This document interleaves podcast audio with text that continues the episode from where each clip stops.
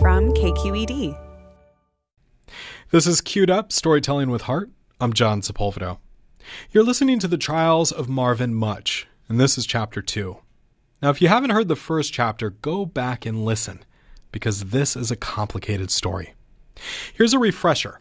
We met Marvin Mutch as he was being released after 41 years in prison, and we learned a little bit about the murder of 13 year old Cassie Riley in late 1974. But to understand what happened or didn't happen when Cassie Riley was murdered, we need to go back even further to 1960 when Marvin was just three years old and lost in the woods. Here's KQED reporter Alex Emslie. Police had learned Marvin Mutch's name by the time he was a toddler, around the time he learned to run. That's what I did most of the time is I would run away a lot. He even made the newspaper. A three-dot column in the January 6th edition of the Oakland Tribune describes a stocky, freckled, red-headed, little Marvin the Terrible, who has a rap sheet as long as his arm. We were actually up on Mount Hamilton Road, and I'd taken off, and so they had they had like a wilderness search crews and cops, and everybody was looking for me. The short article is the earliest documentation of Marvin we could find. It almost too perfectly foreshadows his life, bouncing from institution to institution, defiant to his own destruction. The column even includes a little cartoon alongside the description of Marvin Lee Mutch, itchy footed three year old. In the cartoon, Marvin's face is scrunched up, determined. He's surrounded by scolding police officers. And they finally found me, and the news of the day was this guy, Itchy Foot. The sergeant said, uh, Yeah, we call this guy Itchy Foot because he's always taken off. Marvin had his reasons. His father wasn't in the picture, his mother was in and out of the hospital. And Marvin? I was this person who went from foster home to foster home. One of the first foster homes I can remember, my mother was sick, uh, other things were happening. So they took me and placed me in a foster home. And I was crying for my mother, uh, and the woman had told me that I'm not going home, my mother's dead. Months later, when my mother came to pick me up, I thought she was a ghost.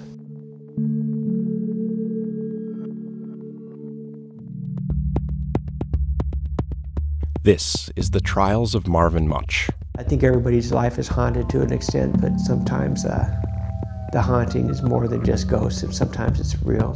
Many, many, many innocent people get caught up in the criminal justice system. I believe he was guilty. There's no doubt in my mind. As shitty as my childhood was, that phone call essentially put an end to whatever family I had. I don't know that there's any evidence that they fastened on Marvin more than any other lost boys in those situations. That's who ends up in the criminal justice system. Chapter 2 Lost Boy. Marvin Marvin was a pain in the ass. That's Marvin's sister Valerie. She's 2 years younger. Marvin was a cocky son of a bitch when he was a kid and he was a Mr. Know-it-all and he still is. I mean, he still is. But the difference is, is he does know a lot. So usually when he knows it all, he really knows it all. Even though she and her brother butted heads, she depended on Marvin. He was tough. He was a tough little kid. But I think that's because he had to be tough. I don't think inside he was really tough. I never knew why I was running off all the time. And I didn't know where I was going and I didn't know what I was running from. But I just knew. Uh, some of the foster homes were very, very bad. I was in one foster home where uh, the guy, if he didn't like what you did, he'd have tell you, "Come over here." And as soon as you got within arm's reach, he would knock you out, literally knock you unconscious. And you'd wake up, he'd say, "Get your ass to your room." And he did that all the time.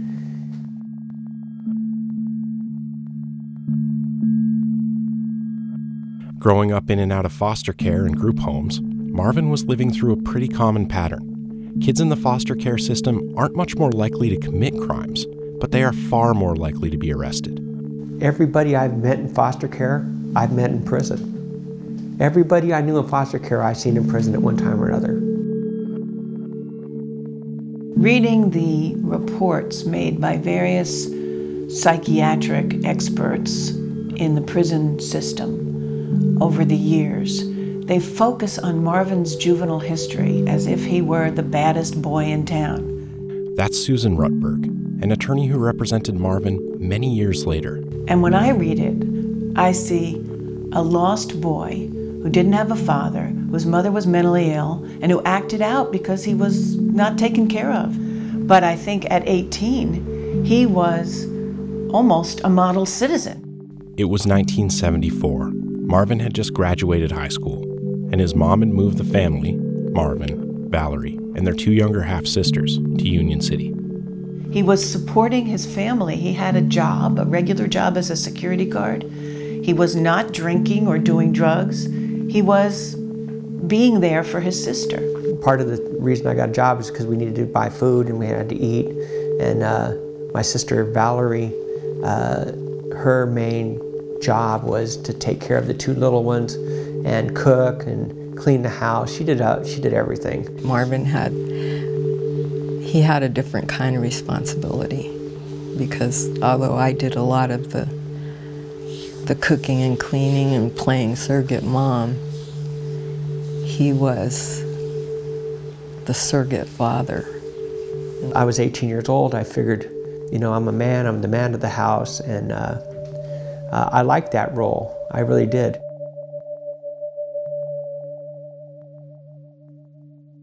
Marvin's security job provided more than just a paycheck, thanks to his assignment at Bell Brand Snack Foods. Bell Brand natural style potato chips ring with natural flavor. I would go to the potato chip factory and get in the back of trucks and take cases of potato chips and you know snack stuff and put them in my trunk and I justified it by well you know I work here and they throw a lot of this stuff away and uh, but the fact remains I was still cutting through the fields and jumping fences and getting in the back of trucks and I'm supposed to be the security guard there. If it rings with natural flavor, it's Bell. Marvin scrounged up enough money to buy a beat up Lincoln Continental for $150. He'd tool around in it after work, driving to Livermore to visit his girlfriend, or cruising other East Bay neighborhoods, trying to pick up other girls. I was a big flirt. I had a lot of girlfriends. Maybe it's just his general optimism coming through, or maybe things were really looking up for Marvin in the summer of 74. He wore his security guard uniform even after work, complete with 38 revolver, because he liked the feeling of authority. He just picked up a stylish, powder blue Lincoln Continental, never mind the dented fender. And the girls, both his steady girlfriend and the others, liked his long black hair.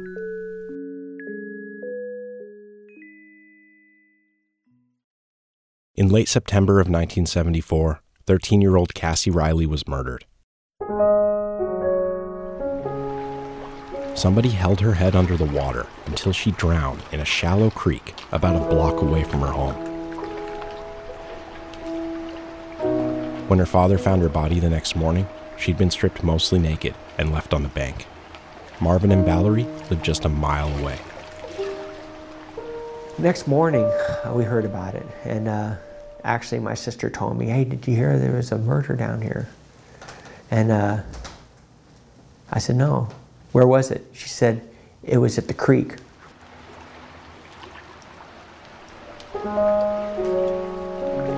When she was killed, we were in that situation where mom was gone.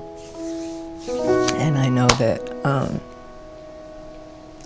we were scrambling a lot to try and take care of ourselves. Marvin and Valerie, playing the roles of mom and dad, argued about how to keep their little sisters safe, whether or not to let them outside. On top of that, Marvin wasn't exactly driving legally. I was more worried about the fact that there was cops everywhere and I didn't have a license and I didn't have insurance and I didn't have registration for my car.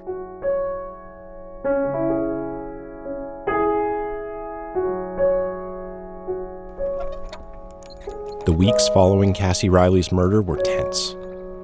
The neighborhood was empty. The kids who used to fill the streets and park were kept inside. Union City police officers were interviewing many of them, including dozens of teenage boys, many who claimed to have been dating Cassie, or wanted to date her, or had dated her. But police weren't able to place any of Cassie's classmates at the scene of her murder. They did have witnesses who said they'd seen someone they didn't know talking to Cassie the evening she was killed a long haired man in a uniform. He was seen driving a light colored car, possibly a Lincoln Continental, with a dent in the fender. Police fed those details to the local newspaper, the Argus, which printed them in its October 8, 1974 edition. Police have issued a description of a young man sought for questioning in connection with the September 24th murder of 13 year old Cassie Riley. According to Union City Detective George Bist, he is at least a witness and possibly the last person to see the girl alive. Bist said the man is not really a suspect, but was one of the people seen talking to Cassie the afternoon she disappeared.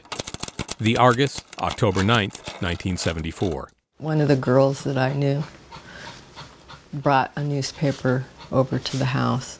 It had a description of Marvin and his car, and it was saying that he was a possible witness. And so for me, it was like, oh my God, Marvin knows something and doesn't even know he knows it. So I called the police and told them that the person in the newspaper was my brother. Phone call would change everything for Marvin, for Valerie, and for anyone interested in who killed Cassie Riley. As soon as he spoke with Valerie, Union City Detective George Bist's investigation started moving quickly. Biss didn't want to talk to us about this case. He said no repeatedly, but you can follow his paper trail. He called the security company Marvin worked for, which confirmed his uniform, car, and work schedule. Biss then called Livermore police, who recounted a shocking rap sheet for Marvin, including, quote, several crimes, some of which involve arrests for battery, burglary, rape with force, brandishing a weapon, assault with intent to commit rape, again, rape with force, and Section 288 of the Penal Code, commonly known as crimes against children. Marvin says that record is false, a product of his time in group homes, when police would include him and other boys in lineups for pretty much every crime. Anytime anything happened, there was a card on the door, come in and see us. We want to see you about this. And it didn't help that, you know, I was, I antagonized them a lot. I was a smart ass. I, I did a lot of mouthing off to the police. Knowing the truth of Marvin's criminal record is difficult. Any serious allegations against him, the rape and assaults, were dismissed or never even charged. Without those crimes, Marvin's record isn't very serious petty theft, truancy, vandalism, and running away. But with them, he might just fit the profile of the person who killed Cassie Riley. Either way, the information from Livermore was enough to turn Marvin from potential witness to main suspect in a matter of hours. I called the police and told them that it was Marvin, and then they came over, and it went from he might know something to he did something.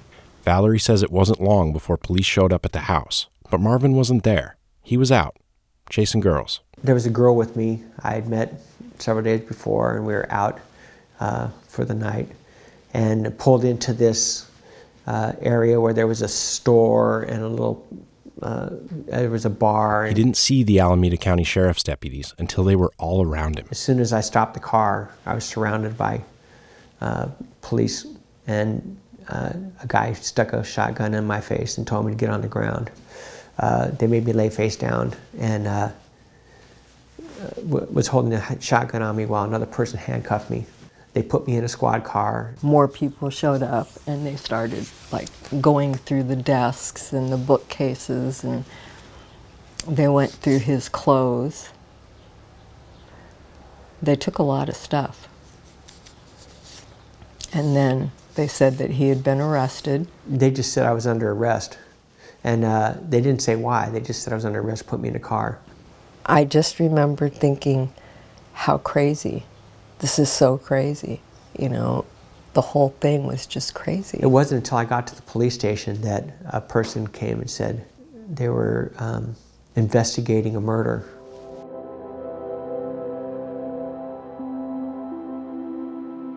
When I called, I was like being the good citizen. And if I if I could take my knowledge and go back, I would have never made that decision, ever. As shitty as my childhood was, that phone call essentially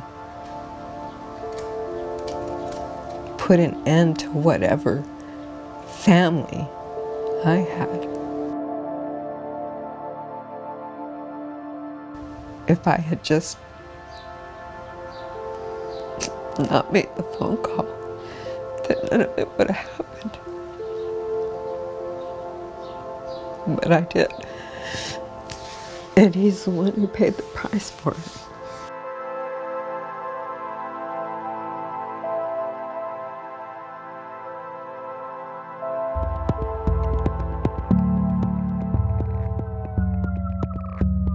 Next time on the trials of Marvin Mutch. The sister thought she was providing information about uh, her brother being in the park that day as a witness to what happened.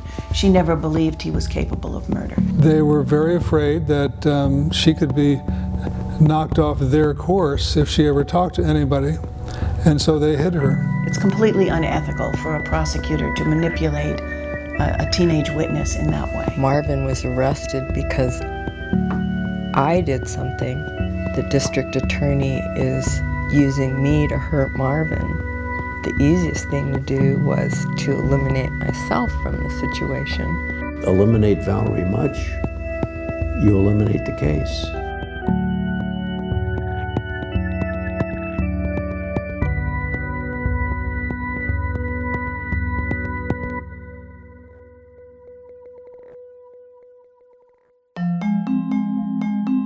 Listening to Queued Up. The Trials of Marvin Mutch was reported by Alex Emslie and Adam Grossberg. They also produced an incredible documentary film about Marvin's life, and if you want to watch it, which you should, go to thetrialsofmarvinmutch.org. The Trials of Marvin Mutch is edited by Sanjay Dirks. Our senior editors are Julia McAvoy and David. We are senior producers of Queued Up, Holly Kernan and Ethan Lindsay. I'm John Sepulvado, and I know that you are curious about what happens next in Marvin's story. And the easy way to remedy that curiosity is to subscribe to Queued Up to make sure you're listening to the latest episodes of the Trials of Marvin Mutch. You can do that wherever you get your podcasts. And if you like the story, rate us. It helps more people become aware of us and the stories we're telling.